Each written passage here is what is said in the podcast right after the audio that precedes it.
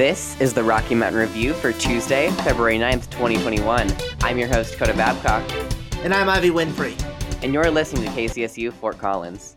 On today's show, Ellie Shannon will update us on campus news, and I'll be updating you on local news. Then we'll be hearing from KCSU sports director Dixon Lawson. After that, we'll be hearing from filmmaker and CSU associate professor Usama Alshaibi about his film work and career, and I'll be delivering some national news. Then, we'll be hearing some of the highlights from Maddie Erskine's interview with local musician David Minor, and Coda will update us on COVID restrictions and statistics. After that, we'll be hearing from Molly O'Shea about how CSU is partnering with a climate organization to help ski areas prepare for climate change, and then I'll update us on tech news. To conclude the show, I'll update us on the strange things happening in the world. Let's move right into campus and local news. Hey guys, this is Ellie Shannon reporting for the Rocky Mountain Review and KCSU. I'm so glad to get this fourth week of our spring semester started with interesting news of CSU beginning Phase 3 of their plan to combat COVID-19. Vice President of the University, Mary Peterson, sent a message to the CSU community on how expansion will now start for COVID-19 screening for students, faculty, and staff. Additional testing sites will be located in Moby Arena's parking lot and the Veterinary Teaching Hospital on South Campus. There will also be testing available at the Foothills campus. The first metal beam will be laid on the first complete building on CSU's new Spur campus in Denver.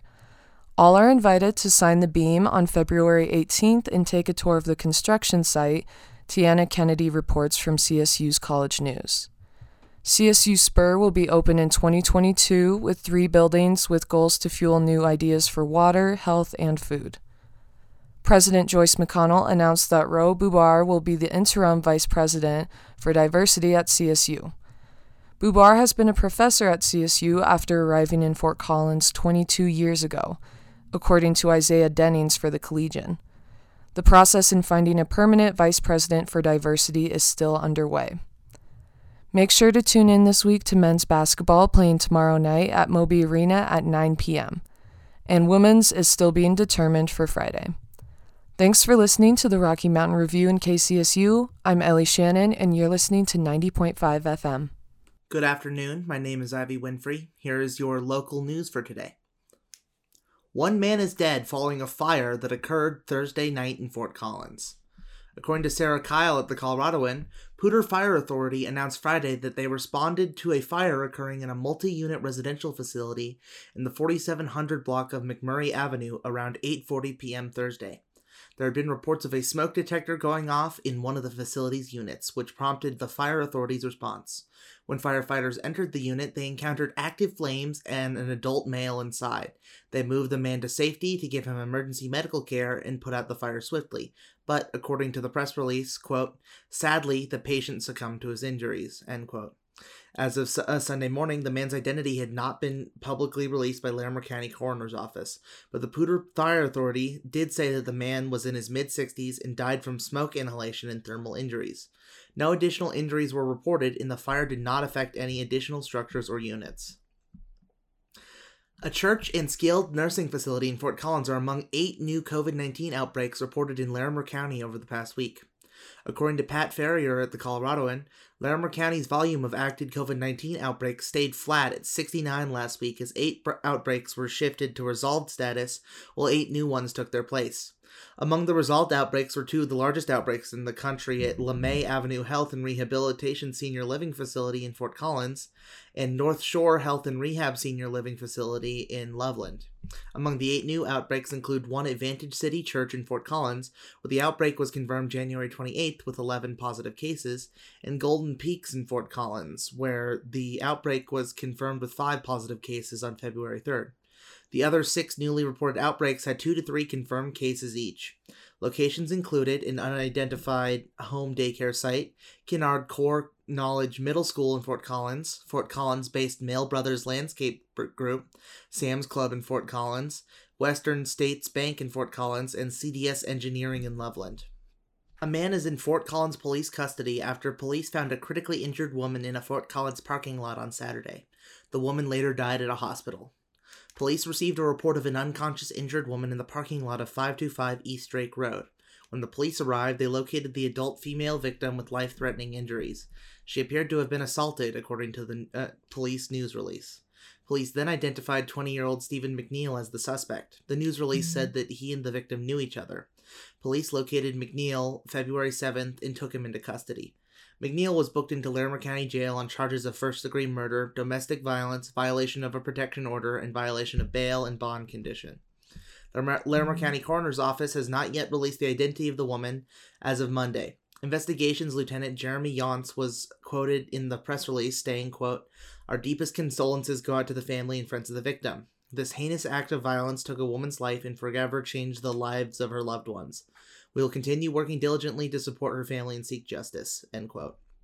Anyone with information about the incident are being asked by police to call Corporal Tessa Jacobson at 970-221-6575. People who wish to remain anonymous may also contact Crime Stoppers of Larimer County at 970-221-6868 or stopcriminals.org. My name is Ivy Winfrey, and this has been your local news for today, only on 90.5 KCSU.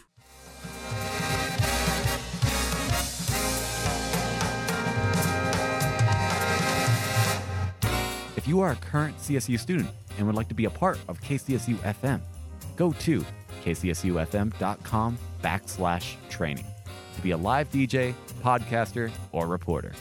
This is 90.5 KCSU Fort Collins.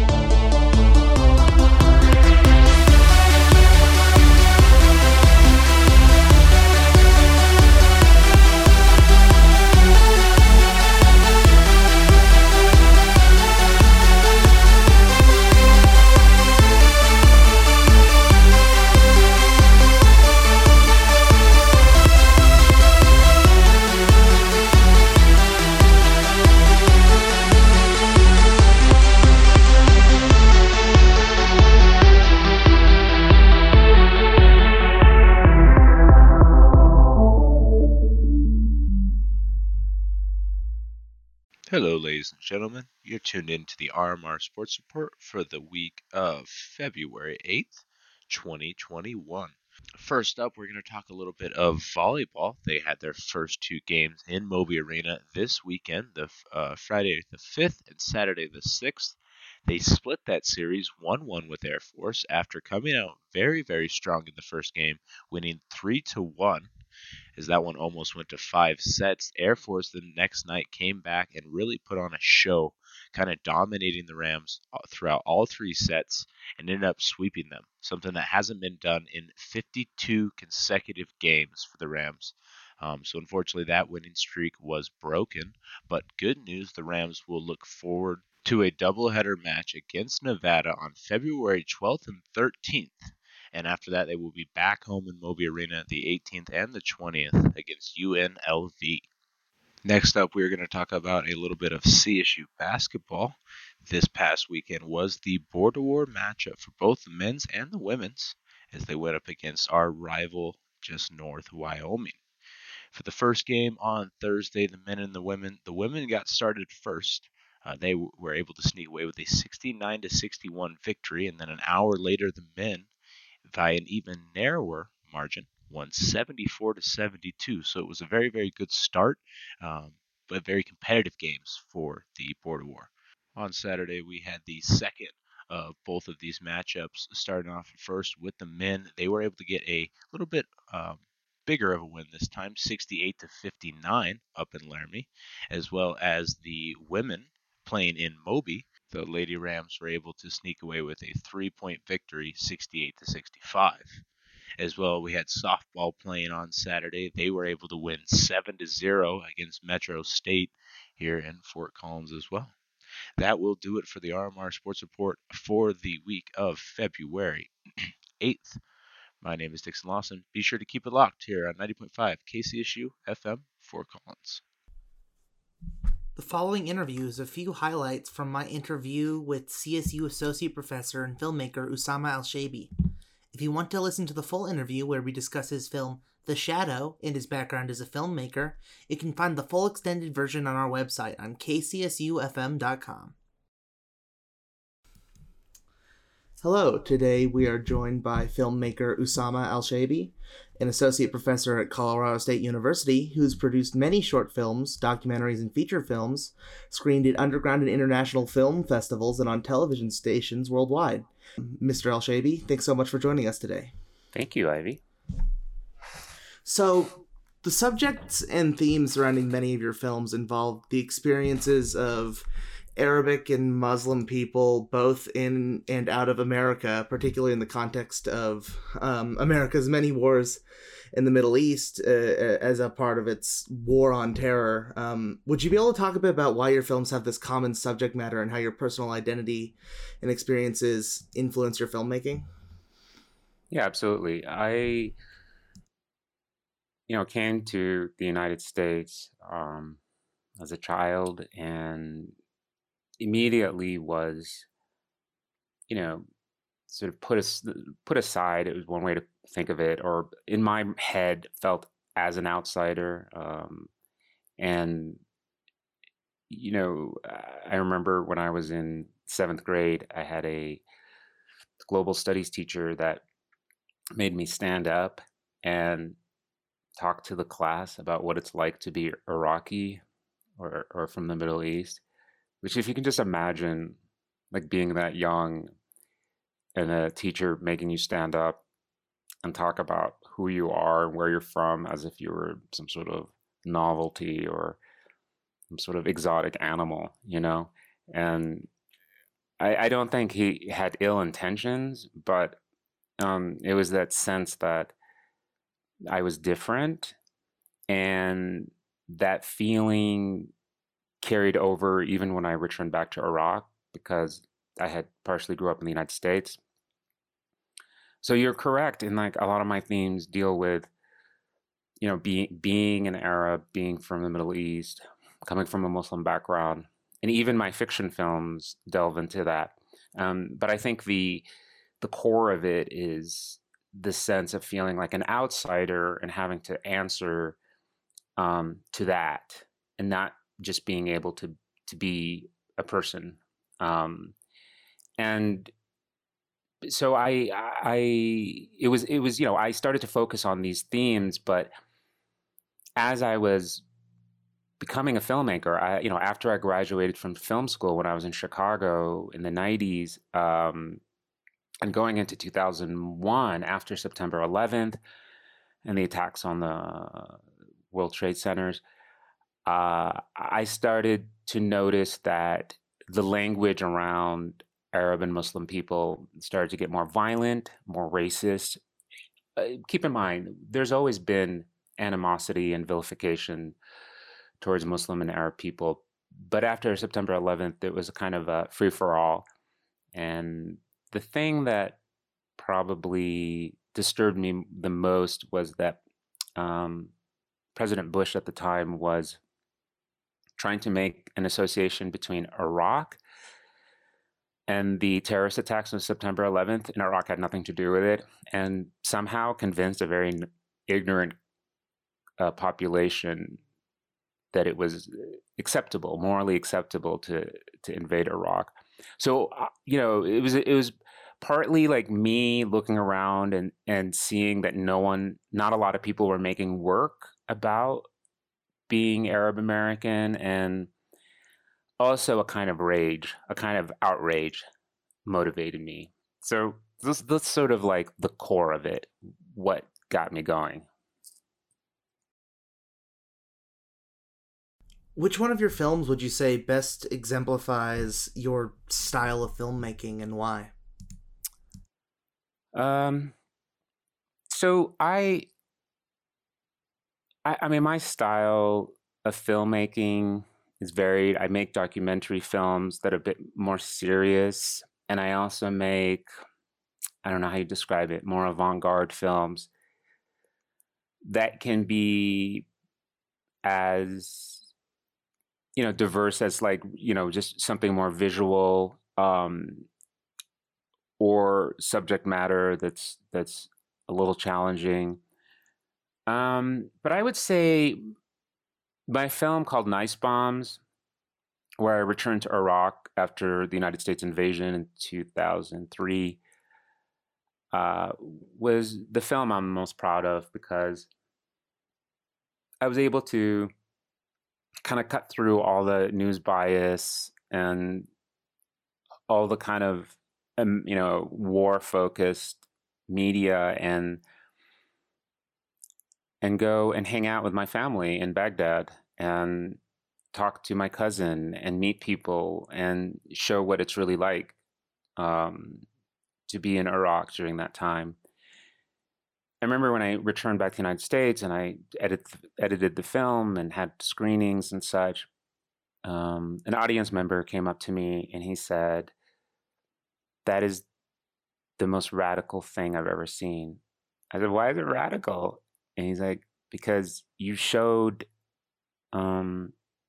Iraqi people as normal people, just like us. I had no idea that that's what it looked like over there, that people sitting around eating breakfast and kids playing video games and just it looked so normal." I was like, oh.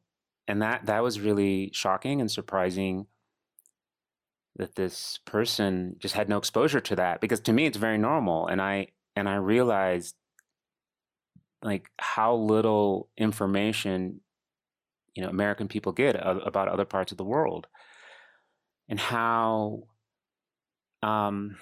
horrifying it is when we're about to bomb another Middle Eastern country, how quickly the media and the movies dehumanize people and make them something that is easy for folks to kill, like a video game or watching it from a distance. There's maybe one American reporter on the ground during the bombings. All the American media and press, they were in tanks. They were literally embedded with the military. Their perspective was through guns and tanks, and they weren't doing their job, which is they should have been with the families and the people. I felt like that film changed my life and brought some attention to my work, but more importantly, started the conversation about why do we keep doing this? Why does the United States keep,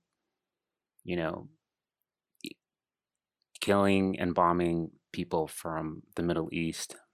And what they did to Iraq, it's recorded. It's almost 500,000 Iraqis were killed as a direct result of the United States invasion. So that film, Nice Bombs, and maybe American Arab is another documentary where I talk more about, being an immigrant and talk to other immigrant families. But I don't know, it's hard for me to kind of choose one because I keep working and I keep moving. So yeah, I think those two, but especially Nice Bombs. What advice would you give to people interested in becoming filmmakers themselves?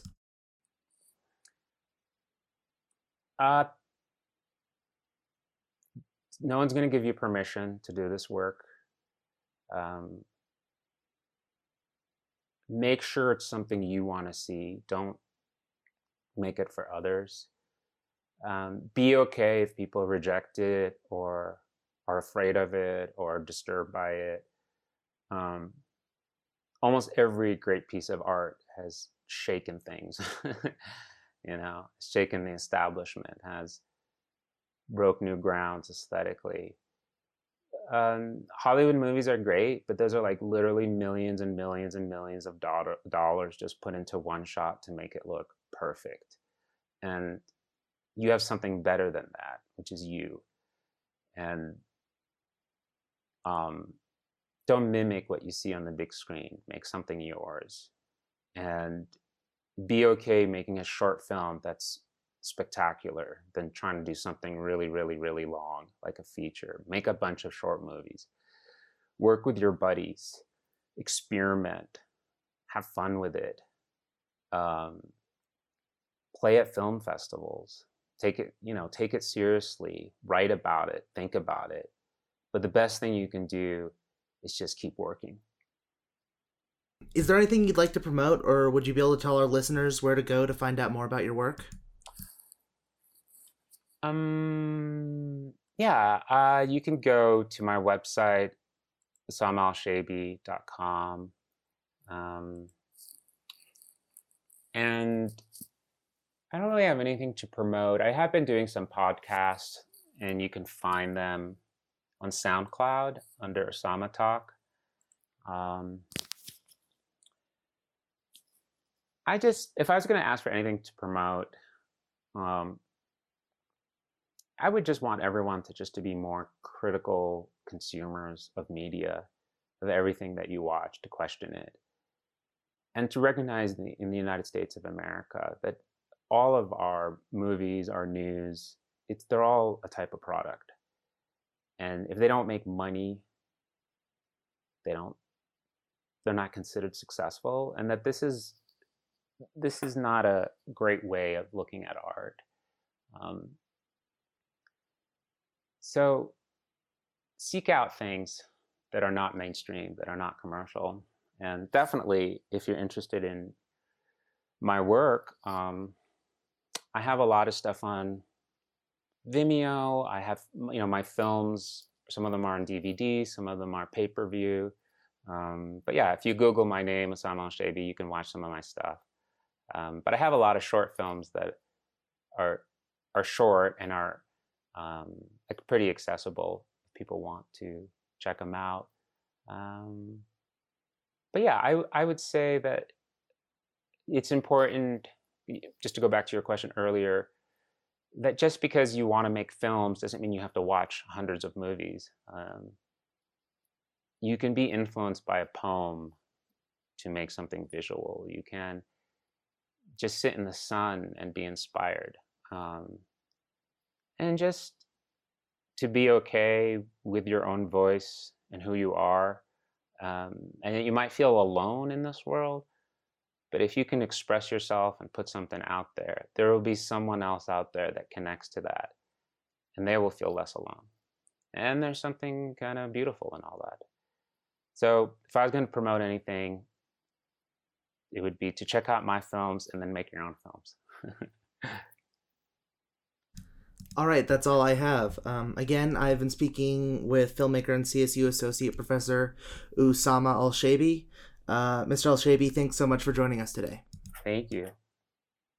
Again, that was a few highlights from my full interview with filmmaker Usama Alshaibi. If you want to listen to the full 40-minute extended interview where we discuss his more recent film, The Shadow, as well as his background in filmmaking, you can visit kcsufm.com. My name is Ivy Winfrey. We'll be right back with more of the Rocky Mountain Review, only on 90.5 KCSU Fort Collins.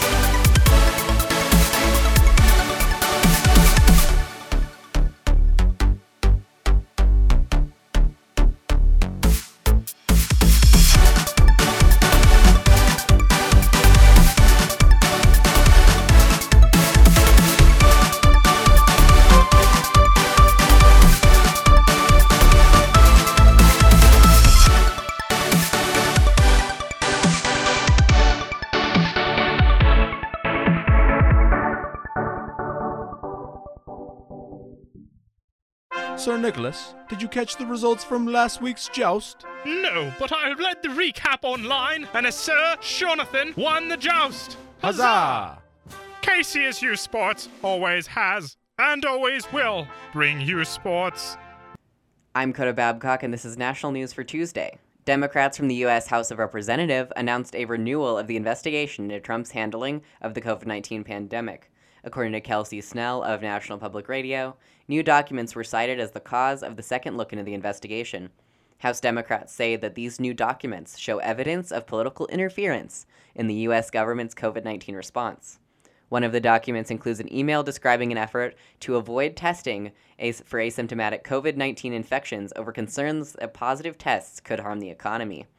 The primary focus of this renewal focuses on the allegations that Dr. Paul Alexander, an advisor for the Trump administration, worked to hide scientific data and asked members of the Coronavirus Task Force to change COVID-19 information going out to the public. Representative James Clyburn, who chairs the House Oversight Committee, said of the investigation, quote, "The previous administration refused to cooperate with the select subcommittee's inquiries, with the Department of Health and Human Services blocking documents and witnesses related to the politicization of public health information, testing and supply shortages, vaccine development and distribution, and other critical aspects of the nation's virus response," end quote. U.S. Representative Ron Wright, who represented the state of Texas under the Republican Party, died after battling with COVID-19 Sunday. According to Emily Koshrain of the Associated Press, Wright tested positive with the coronavirus in January along with his wife. It has not been clarified whether his death came as a result of COVID-19 or cancer as of Monday, since he was receiving treatment for both conditions. He was the first member of Congress to die battling the virus. Another Republican who was preparing to be sworn into Congress died a few days before he would have begun serving as an elected official. The statement from Representative Ron Wright's office said of Representative Wright, quote, "He maintained his quick wit and optimism until the very end," end quote. Wright represented Texas's 6th congressional district and was a member of the House Freedom Caucus. Congressional Democrats are set to propose a child tax credit as part of President Joe Biden's COVID relief plan. According to Nicholas Wu and Michael Collins from USA Today, the tax credit would include up to $3,600 per child. Families with children up to 6 would be eligible for the full amount per child, and families with children up to 17 years old would be eligible for $3,000 per child. This credit would be sent out in monthly installments from the U.S. government. Current tax law allows for a tax credit of $2,000 per child, and the credit would not include couples earning over $150,000 annually or single parents earning over $75,000 annually. Representative Richard Neal, who represents Massachusetts as the chairman of the House Ways and Means Committee, said of the proposal, quote, "The pandemic is driving families deeper and deeper into poverty, and it's devastating.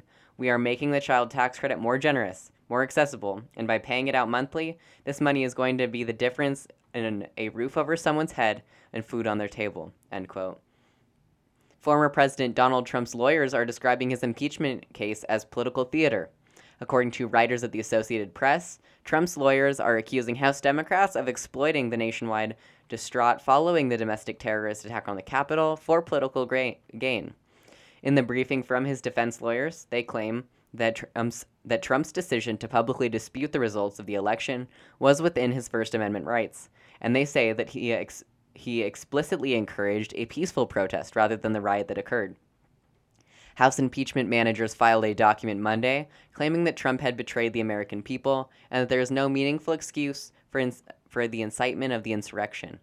Rather than a lengthy discussion prior to the impeachment trial in the Senate, congressmen are expected to rely on videos from the insurgents when making their decision.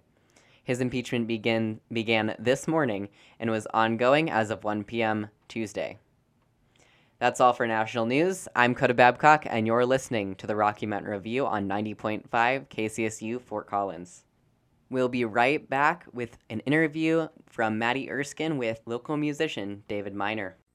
Hi, my name is Maddie Erskine, local music director here at KCSU, and tonight we have a super special segment for you all featuring local country musician David Minor.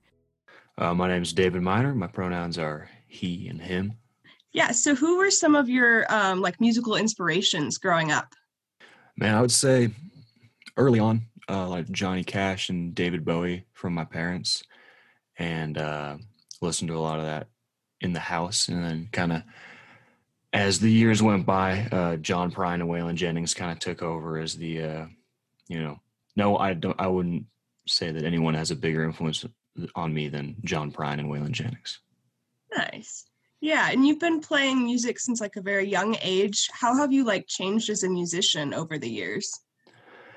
Well, just starting off, all I wanted to do was play rock and roll guitar and be as loud as I possibly could, and that was fun. And kind of took more of an interest in songwriting as I entered into college, and that just kind of took over everything. You know, all the musical aspects began to revolve around songwriting and country music in particular.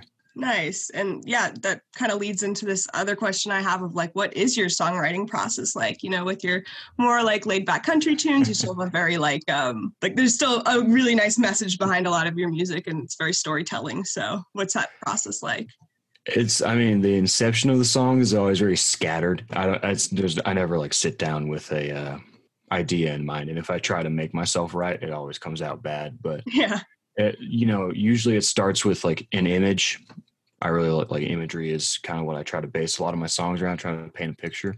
Mm-hmm. And then from there, you know, I just try to tell the best story I can and something that will, you know, hopefully move people. But I don't ever set out with like trying to like, you know, explain a thesis or make a point. It just kind of comes from whatever story I'm trying to tell to be entertaining. Yeah, it just kind of comes from like an image or like this idea of a story you have, and it just evolves as you just play the music to go with it. Yeah, and the music, the melody kind of just comes from the story, or at least I try to make them connect in some way. Yeah. And so your new album, Silver Valley, that was self-produced and released, but with some help from some friends. So what was that process like? Yeah, I was lucky to work with some really great musicians, and basically just recorded in a friend's barn, set up some mics, and you know, it was very organic. It was great because, you know, we weren't paying for studio time or anything. Yeah. So we just, you know, laid down some songs, recorded them as many times as we needed to. And that was with Will Ryan, who's a local drummer. And then Charlie Memphis came up from down in Texas, and he laid down some bass tracks and got some great the fiddle player on the album. Jackson Earls is really good. So, yeah, it was really collaborative. I've never done anything that collaborative before, you know. Usually I'm in charge of everything. Yeah. Was that like, how, in like what ways was that like a new experience? Like, how is that different than when you work just by yourself? It was great. It took a lot of pressure off of me. Yeah. And just like in the past, I've played like most of the instruments on the record. And I think that's pretty limiting, you know, creatively. And Jackson Earls, the fiddle player, he came in and would do like lay down his fiddle tracks kind of after everything else was done. And every time he'd come in to record, I would have to go back and redo all my guitar tracks, because I was like, oh, he would give me an idea that I'd have to, you know, I'd be like, I'll follow that. Like, yeah. So it helped me, you know, expand my horizons, and also just like made it a little bit easier. It was fun to sit back and watch people play. Yeah, definitely. Like bouncing off of people is something that makes your music a bit different. So like, in what ways is this album different than some of your previous stuff? Man, I don't know. I think it's more mature, you know, songwriting wise, slowly finding my voice, I think.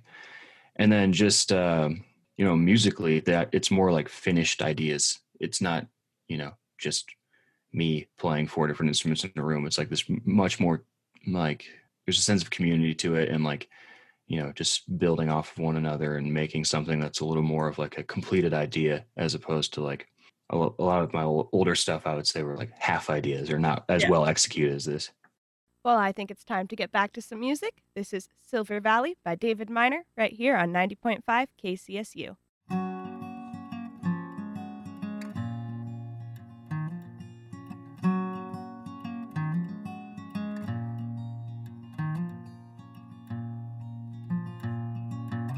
You should see these mountains in the afternoon.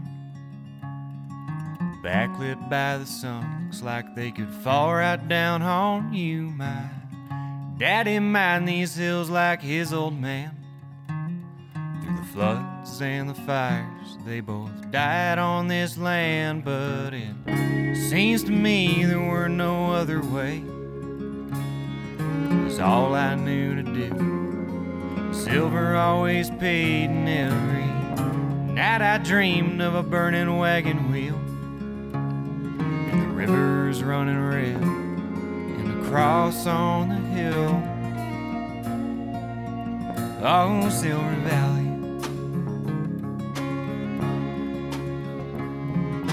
One day these mountains will come down on me. Oh, Silver Valley.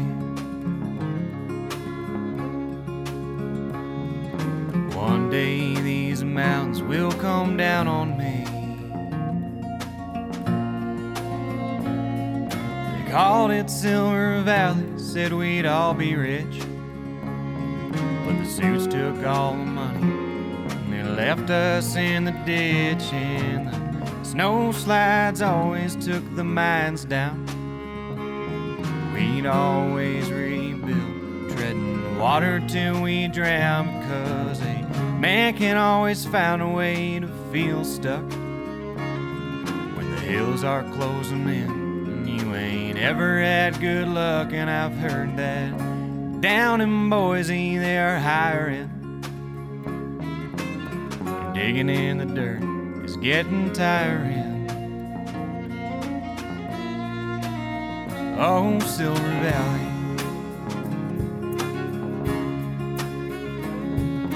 One day these mountains will come down on me. Oh, Silver Valley.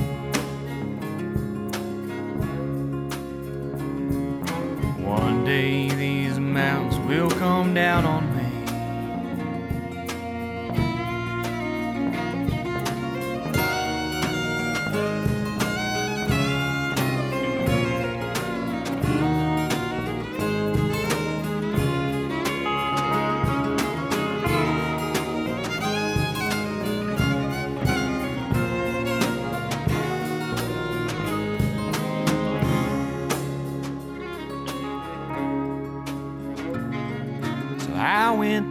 City to find a job. There's always something happening, red lights on every block, and I was used to digging in the dirt.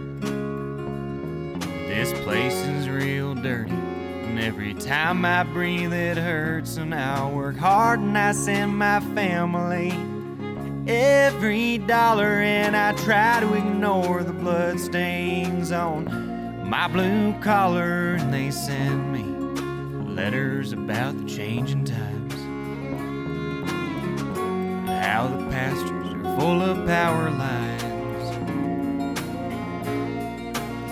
Oh, Silver Valley.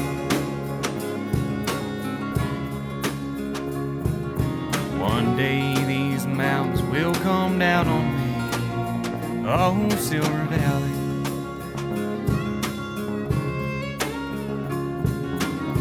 These mountains will come down on me. 2, 3.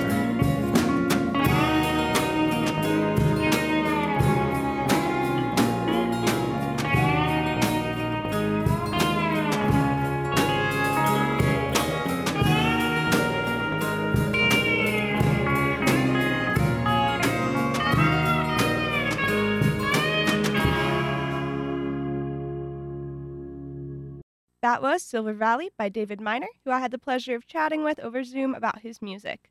What impact do you hope that your music has on listeners? Oh, that's a good question. I don't know. I just hope to entertain, and if people can find a little bit of themselves in my songs, that's wonderful too. I'm not trying to change anyone's mind or, make a grand point, but, I write songs that aren't all about me, but I always try to put a little bit of myself into it. And if, it can go the other way where hopefully everyone can find some, humanity in it all and just be entertained. I don't know. Yeah, definitely. Is there anything else you'd like listeners to know? I saw you have some upcoming shows. Yeah, it's, shows are weird. It's all on my website, but yeah, things are strange right now. Very interesting situation with shows. Yeah. Very limited, but it's still really great though. There's opportunities to play. My name is Maddie Erskine, and thank you all so much for tuning into this local music segment here on KCSU. And if you missed any of this episode, it will be up on our website, kcsufm.com.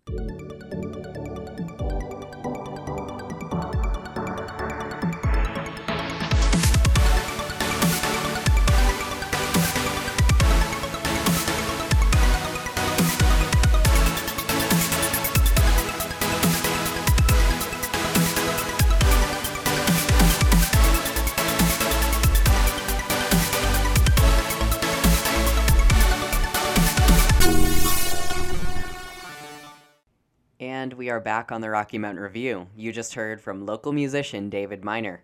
I'm Coda Babcock, and these are COVID-19 updates for Tuesday. Colorado State University has a cumulative total of over 2,000 cases of COVID-19 since the tracker was released in May of 2020. Cases related to students, faculty, and staff at the university have been on an overall decrease, but cases are going up slightly since spring move-in. Larimer County has moved back to a medium risk for COVID-19 transmission and is now in level yellow, concern, on the state's dial framework. This does not mean that the county is prepared to fully return to normal, and masks are still required by all businesses in the region. But it does mean that we are taking a step in the right direction. There are over 18,300 cases of COVID-19 in the county, and 210 people have died as a result of the virus. There are 315 outbreaks in Larimer County, and nearly 50,000 people have been able to receive vaccinations. In the past 24 hours, there have been 35 new positive cases of COVID-19, and in the past 2 weeks, every day has seen a minimum of 15 new cases. In the past 2 weeks, not a single day has seen over 10% of tests administered come back positive. The county's 14-day case rate is 261 per 100,000 residents, which is considered high. There are 23 COVID patients currently receiving hospital treatment. Hospital utilization is at a healthy 66%, and ICU utilization is in a low range at 63%. This means that our hospitals have enough space to care for people in case of an emergency or sudden hospitalization spike. The state of Colorado now has over 406,000 cases of COVID-19, and 2.4 million Coloradans have been tested for the virus. There have been a total of 5,700 deaths among cases, and 5,500 have been confirmed to have been from COVID-19. There are over 3,600 total outbreaks across the state. According to a state news release, Colorado has introduced a new version of the dial framework this weekend. This version allows for swift changes in status levels when counties need to go into more restrictive levels, and accounts for COVID-19 immunity from vaccines. According to the news release, the new metrics are, quote, counties in level green must now have no more than 15 COVID-19 cases per 100,000 people in 1 week, or a comparable number of cases in counties with under 20,000 people. Counties in level blue must now have between 15 and 100 COVID-19 cases per 100,000 people in 1 week. Counties in level yellow must now have between 100 and 300 COVID-19 cases per 100,000 people in 1 week. The rate of positive tests must be no more than 7.5%. Counties in level orange must now have between 300 and 500 COVID-19 cases per 100,000 people in 1 week. The rate of positive tests must be no more than 10%. Counties in level red will now have more than 501 COVID-19 cases per 100,000 people in 1 week. At this level, hospital system capacity is constrained, and state assistance is requested for patient transport or staff augmentation. In counties at level purple, statewide hospital capacity risks being breached and crisis standards of care are approaching, end quote. Nationwide, there are nearly 30 million cases of COVID-19, over 460,000 deaths, and 43.2 million vaccines have been administered. Deaths are hitting a plateau, meaning they are neither increasing dramatically or decreasing drastically, but new cases are significantly lower than previous weeks. There are about 33.5 new cases daily in the past week, and the states currently experiencing harsher increases include southwestern states like Texas and Oklahoma. The only way for those not yet eligible for the COVID-19 vaccine to protect themselves and others from virus transmission and complications is by washing your hands for 20 seconds regularly, wearing a face mask or cloth face covering, avoiding touching your face, and staying at home when possible. Information for this segment was gathered from the CSU COVID site, Larimer County, the Colorado Department of Public Health and Environment, the New York Times, and the Centers for Disease Control. I'm Coda Babcock, and you're listening to the Rocky Mountain Review on 90.5 KCSU Fort Collins. We'll be right back with information on how Colorado State University is partnering with a climate center to support local ski areas through climate change. All right, today I'm joined by Molly O'Shea, who is a reporter for the Collegian, and we're going to talk about her story about the CSU ski area management team helping the ski industry in Colorado combat climate change. So to start off with, what is the Colorado Climate Center? So the Colorado Climate Center is actually a state climate office here in Fort Collins that just provides services surrounding climate change. So it's a group of scientists and climatologists that help provide data, and they come up with the best tools and most effective ways of getting the knowledge out there about climate change. And yeah, it's pretty cool. They help with a lot of different projects, and they report on all of Colorado's climate. So it's a cool group for sure. All right. And then what CSU departments are most closely handling this partnership, and why does that matter? So the Colorado Climate Center physically is located in the Department of Atmospheric Sciences, but their biggest supporter is the College of Agricultural Science. And within that, it's the Agricultural Experiment Station. And they're similar to the Climate Center, but they focus a lot on obviously agriculture and talking about the best way to grow and be sustainable, and while aligning with what's best for the environment. So they've been partnered since the center got started, and they're the biggest supporter. And I think that's the most important, or it's important to know that, just because of how hand in hand the two go. And we're obviously a big agricultural school and educator in that field. And so we want to make sure that the students that are coming out learn how to do that while also being sustainable and knowing everything they need to know about climate change. Yeah. How have ski areas in particular been impacted by climate change in recent years? Yeah, so as the data from the center has showed, there's just going to continue to be an increase in temperatures over time, which will affect precipitation. And so places like the East Coast, they're experiencing a lot more rain versus snow, which is already a sign of increased temperatures. And I think anybody who's a winter sports enthusiast would kind of already start to see these changes take place. And it's only going to get more dramatic as time goes on and as the temperatures continue to increase. All right, and then what is the goal of this partnership between CSU, the Climate Center, and the local ski areas? So I think the goal is just to get the best research out that they can, and to be as preemptive as we can, all together in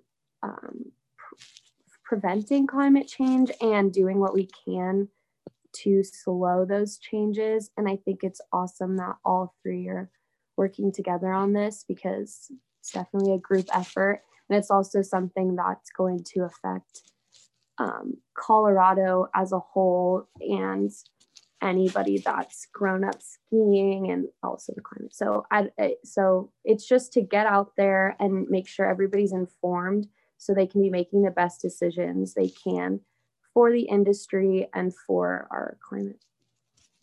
All right. How does the Climate Center support other Colorado industries that might be impacted by climate change?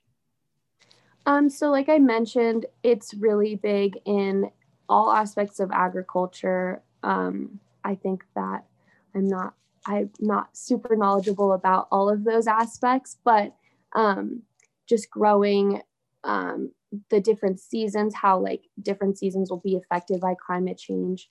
So that's a really big industry that's going to be impacted if things continue the way they are with our climate. They also actually partnered with the Colorado Wine Industry Development Board, which I thought was cool. I did not know that before a few weeks ago. And so that's just helping create maps of where in Colorado the climate is most suited for viticulture exploration and growing everything in the wine industry. And then the rest of their stuff it's really public knowledge, which is awesome. They have monthly climate statements. They pretty much anything you could be wondering about Colorado's climate, they provide right on their website. And they also there's a whole tools tab, so you can kind of learn how to be looking out for effects of climate change. And yeah, they do a good job of reporting literally everything you could think of about Colorado's climate specifically. All right, and then how many ski areas are involved in this partnership, and why is it important that there's a good amount? Yeah, so they can't really discuss specifically who is a part, but 21 different ski area managers have been interviewed and discussed, have been discussing working with this group. And I think 7 of those were specifically in Colorado, which is really cool.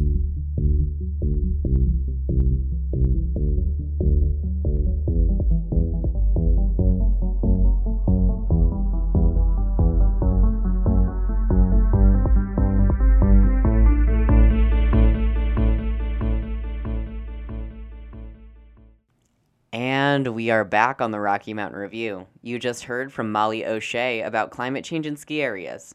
I'm Coda Babcock, and this is Tech News for Tuesday. Mark Cuban and Fulham Fatemi are founding a podcasting app called Fireside, which will allow hosts to speak to fans live and monetize those conversations. According to Ashley Carmen at The Verge, the application will be launching later this year.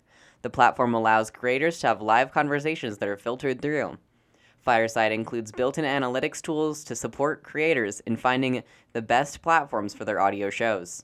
Fireside is expected to be a specially curated program, which will foster, quote, civil, intelligent discourse, shared connected experiences, and genuine relationship building virtually, end quote. Tesla has invested $1.5 billion into Bitcoin and is now preparing to accept the cryptocurrency as payment. According to Anakin Top of CNN Business, Bitcoin recently soared to an all-time high of nearly $45,000 per Bitcoin, although this dropped by about $1,500. Tesla shares climbed by about 1.5% following the announcement, and Tesla founder and CEO Elon Musk has recently discussed other forms of cryptocurrency on his social media, including Dogecoin. China has blocked discussion app Clubhouse using its strict internet censorship features. According to Joe McDonald and Dake Kang at the Associated Press, Clubhouse allowed for rare discussions of sensitive topics such as democracy in China. The app allowed for Chinese users to discuss these issues, and it was largely unfiltered, meaning that conversations about the government's issues were fully allowed. Service to the program was cut off Monday, and Chinese users lost access to the site entirely. Clubhouse allowed Chinese users to also speak with people in Hong Kong, Taiwan, and members of the Uyghur minority. Some discussions were related to human rights crisis in Xinjiang, where Uyghur Muslims are being put into what the Chinese government refers to as re-education camps, and many activists refer to as concentration camps. That's all for Tech News. Now for Weird News with Ivy Winfrey. If you missed any part of the show so far, check us out online after the show on Spotify or at kcsufm.com/news. Hello there, my name is Ivy Winfrey, and sometimes we need to be a little weird. So here's some of the weirdest stories I found from around the world today. A man has died after a cannon exploded at the baby shower he was attending. According to Amanda Watts and Scotty Andrew at CNN, Michigan State Police said in a statement that Evan Thomas Silva died Saturday after he was struck by shrapnel from the cannon, which was fired to celebrate the baby's pending arrival. When the cannon was fired by the homeowner, police said the cannon blew up, spraying large shrapnel shards across the yard that struck Silva, 3 vehicles, and the garage of the home in the Gaines Township. Silva was standing about 10 to 15 feet away from the cannon and was the only person hit by the shrapnel, police said. He was taken to a local hospital where he died from his injuries. According to the police statement, quote, the cannon did not contain any projectiles, but it is suspected that the gunpowder loaded into the device caused the cannon to fracture, resulting in shrapnel being spread in the area, end quote. CNN affiliate WJRT reported that Silva was a friend of the family who hosted the event. Silva was from Heartland, Michigan, according to the police. Genesee County prosecutors will review the case when Michigan State Police's investigation concludes, the police said. Silva's death is not dissimilar from accidents that have occurred at gender reveal parties, wherein soon-to-be parents announce the gender of their unborn child with pyrotechnic devices or elaborate displays that have caused devastating wildfires, plane crashes, or deaths of partygoers. A new study has found that marmosets judge their neighbors by eavesdropping on their conversations to determine if they're worthy of friendship. According to Tess Juice at Science Magazine, the American Association for the Advancement of Science published a study made by scientists working in the University of Zurich researching marmosets responding to recorded marmoset calls. The experiment was carried out using 3 different recordings, one where there was a negative interaction between an adult marmoset and a hungry child marmoset, one in a similar scenario where the interaction was positive, and one that had an individual marmoset's voice as a control group. The researchers also measured the emotions of the marmosets through measuring the temperature of their noses, which fluctuates depending on their mood. After listening to the recordings, the marmosets were then placed in a room where they were given 2 options, one door that led to their original enclosure, and one door where there was a mirror and was playing the audio recordings. The scientists found that on average, the marmosets would be attracted to the room with the positive interaction audio, and upon seeing the reflection and thinking that their reflection was a stranger, would attempt to socialize with their own reflections. From this, they were able to determine that marmosets practice eavesdropping to determine friendship. Rachel Brugger, a doctoral candidate of anthropology at the University of Zurich, explained their findings. Quote, "These marmosets are not just passive observers of third-party interactions. They really interpret and understand what third parties are doing." The El Paso Zoo will name a cockroach after your ex and feed it to one of their zoo animals for Valentine's Day. According to the El Paso Zoo website, the zoo is running their annual Quit Bugging Me event, where people who sign up to have the zoo name Madagascar hissing cockroaches after their exes and be able to watch zookeepers feed those cockroaches to their iguanas, skinks, and meerkats online. Interested people can submit the online form at elpasozoo.org. The names during the feedings are displayed anonymously and only the first names are displayed. The sign-up is free, but the zoo is asking anybody interested to donate to the zoo. As a part of the promotion, they're also pledging that for each $1,000 they receive, one of their zookeepers will also eat one of these cockroaches. My name is Ivy Winfrey, and this has been your Weird News for today, only on 90.5 KCSU Fort Collins. We'll be right back with more of the Rocky Mountain Review.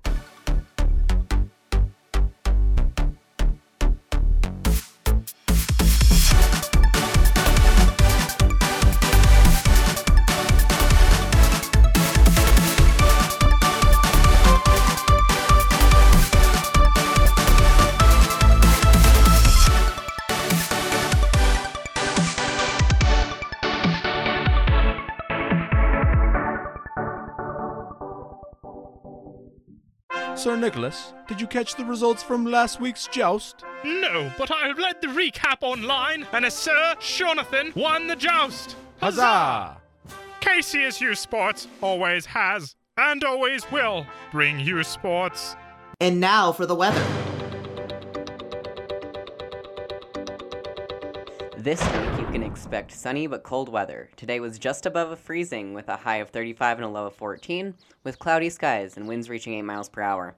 Tomorrow you can expect lots of sun with a slight rise in temperature, with a high of 38 and a low of 16 and 9 mile per hour winds.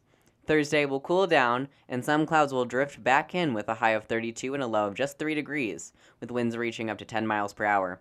And for Friday, you'll have to tune in this Thursday from 4 to 5 p.m. Just a hint, there may or may not be snow this weekend, so remember to catch us Thursday on the Rocky Mountain Review, only on 90.5 KCSU Fort Collins. If you miss us, feel free to listen in on Spotify or at kcsufm.com/news. And that's all for today. We just wanted to thank Damian Castile for our amazing theme music that's playing right now. We'd like to thank Thomas Taylor, Asher Corin, Stephanie Keel, Hannah Copeland, Addison Lambert, Elliot Hutchinson, Jonathan Gillum, Ben Kruger, Ben Haney, Dixon Lawson, Peter Walk, Taylor Sandel, and the rest of the staff here at KCSU and Rocky Mountain Student Media. We couldn't do this without you. And I'd like to thank you, Coda. And I'd like to thank you, Ivy. And finally, we couldn't do this without you, dear listener. Thank you. And with that, we'll see you next time.